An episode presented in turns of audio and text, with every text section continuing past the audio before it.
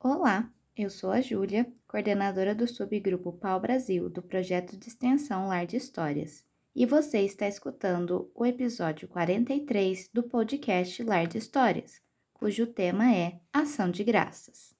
Hoje nós iremos falar sobre o Dia de Ação de Graças.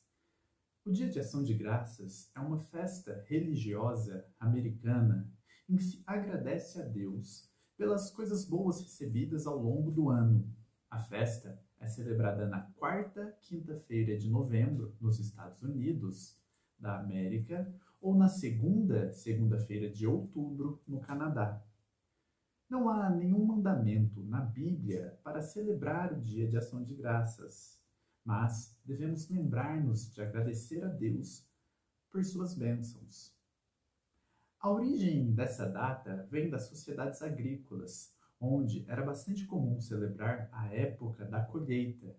No hemisfério norte, o fim da colheita ocorria no outono, por volta de outubro ou novembro. Nessa época, alguns cristãos faziam celebrações para agradecer a Deus pela comida que ele tinha providenciado na colheita.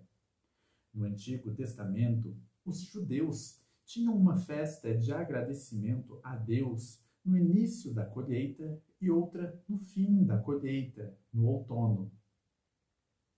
Com o tempo, a celebração do Dia de Ação de Graças se tornou popular nos Estados Unidos da América e ganhou destaque como uma festa nacional.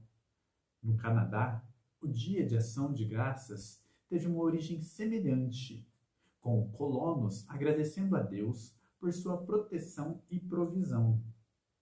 No Brasil e no resto do mundo, o Dia de Ação de Graças é celebrado principalmente por pessoas com alguma ligação aos Estados Unidos da América.